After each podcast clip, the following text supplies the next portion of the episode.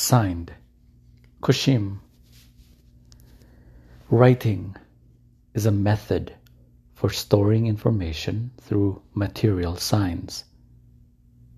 The Sumerian writing system did not, rather did so by combining two types of signs, which were pressed into clay tablets. One type of signs represented numbers.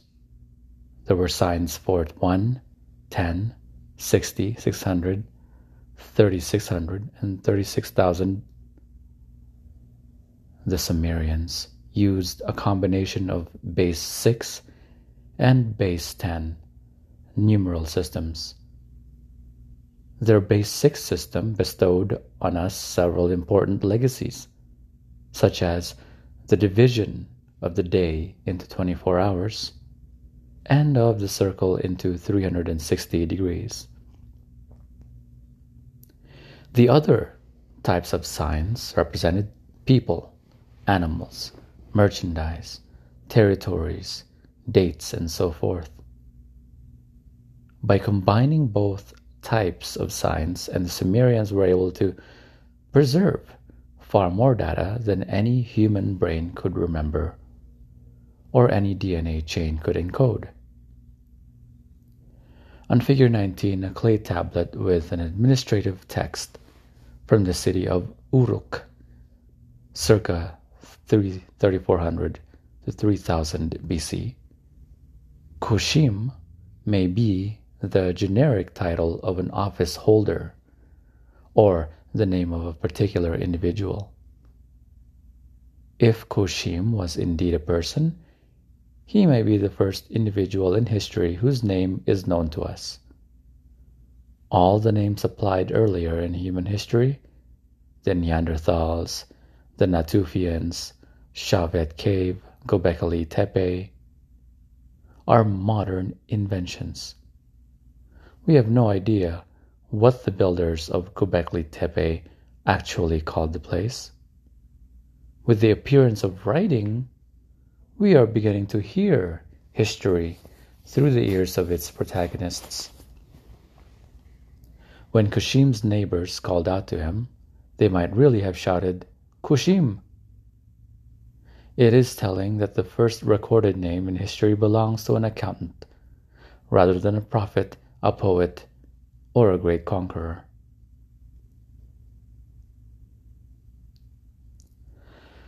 At this early stage, Writing was limited to facts and figures. The great Sumerian novel, if there was ever one, was never committed to clay tablets. Writing was time consuming and the reading public tiny, so no one saw any reason to use it for anything other than essential record keeping. If we look for the first words of wisdom reaching us from our ancestors 5,000 years ago, we're in for a big disappointment. The earliest messages our ancestors have left us read, for example, 29,086 measures, barley, 37 months, kushim. The most probable reading of this sentence is a total of 29,086 measures of barley were received over the course of 37 months. Signed, Kushim. Alas, the first texts of history contain no philosophical insights, no poetry, legends, laws, or even royal triumphs. They are humdrum economic documents recording the payments of taxes the accumulation of debts, and the ownership of property. Unfigure, unknown, partial scripts cannot express the entire spectrum of a spoken language, but it can express things that fall outside the scope of spoken language. Partial scripts, such as the Sumerian and mathematical scripts, cannot be used to write poetry, but they can keep tax accounts very effectively.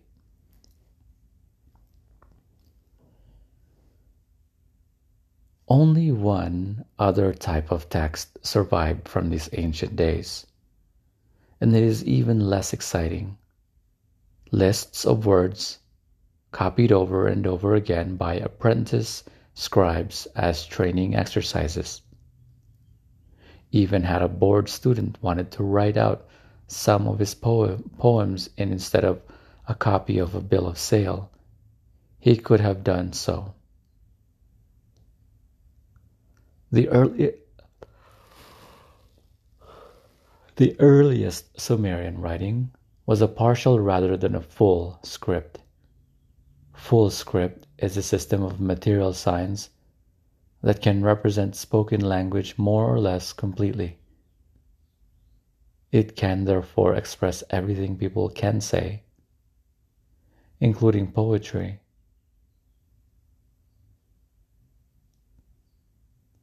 Partial script, on the other hand, is a system of material signs that can represent only particular types of information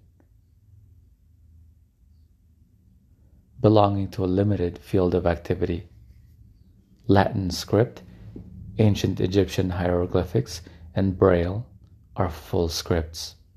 You can use them to write tax registers, love poems, history books, food recipes, and business law.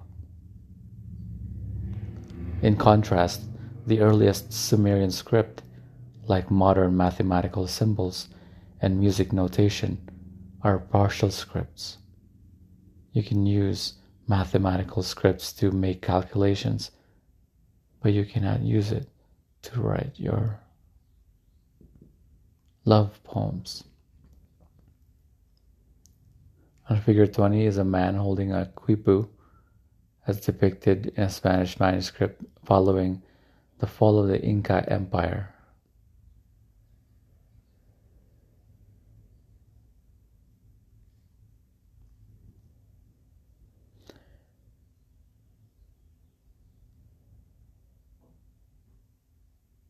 It didn't discour rather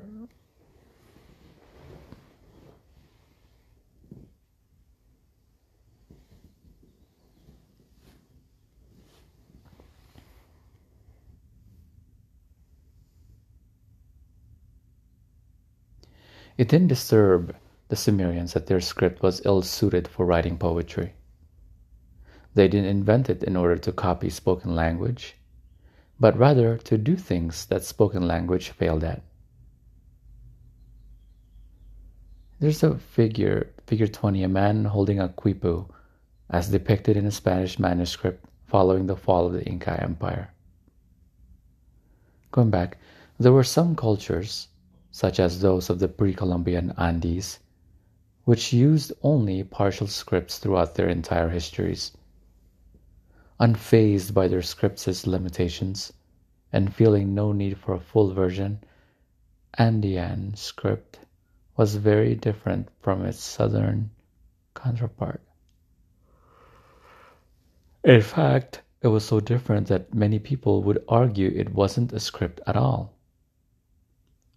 It was not written on clay tablets or pieces of paper. Rather, it was written by tying knots on colorful cords called quipus. Each quipu con- consisted. What do you want to do? Going back, Andean script was very different from its Sumerian counterpart. In fact, it was so different that many people would argue it wasn't a script at all. It was not written on clay tablets or pieces of paper. Rather, it was written by tying a knot on colorful cords and called quipus. Each grip uh,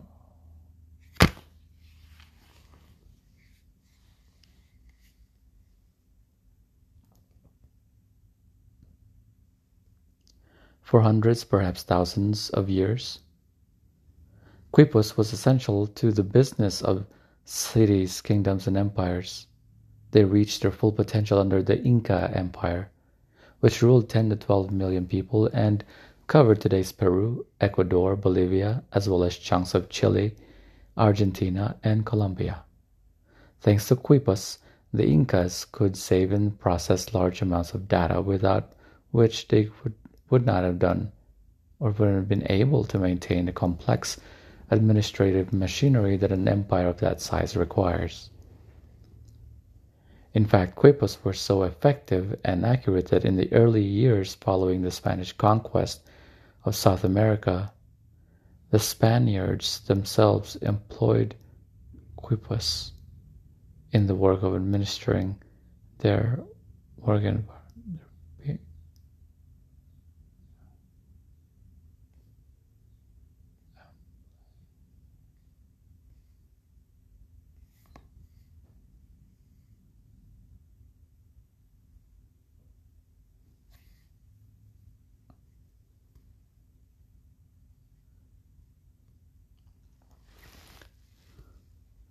In fact, quipus were so effective and accurate that in the early years following the Spanish conquest of South America, the Spaniards themselves employed quipus in the work of administering their new empire.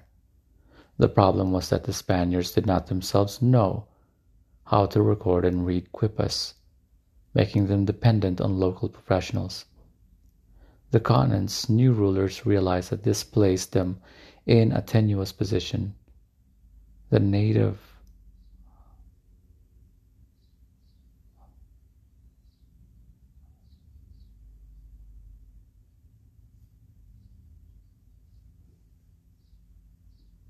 The continent's new rulers realized that this placed them in a tenuous position. The native Quipu experts could easily mislead and cheat their overlords, so once Spain's dominion was more firmly established, Quipus was phased out, and the new empire's records were kept entirely in Latin script and numerals.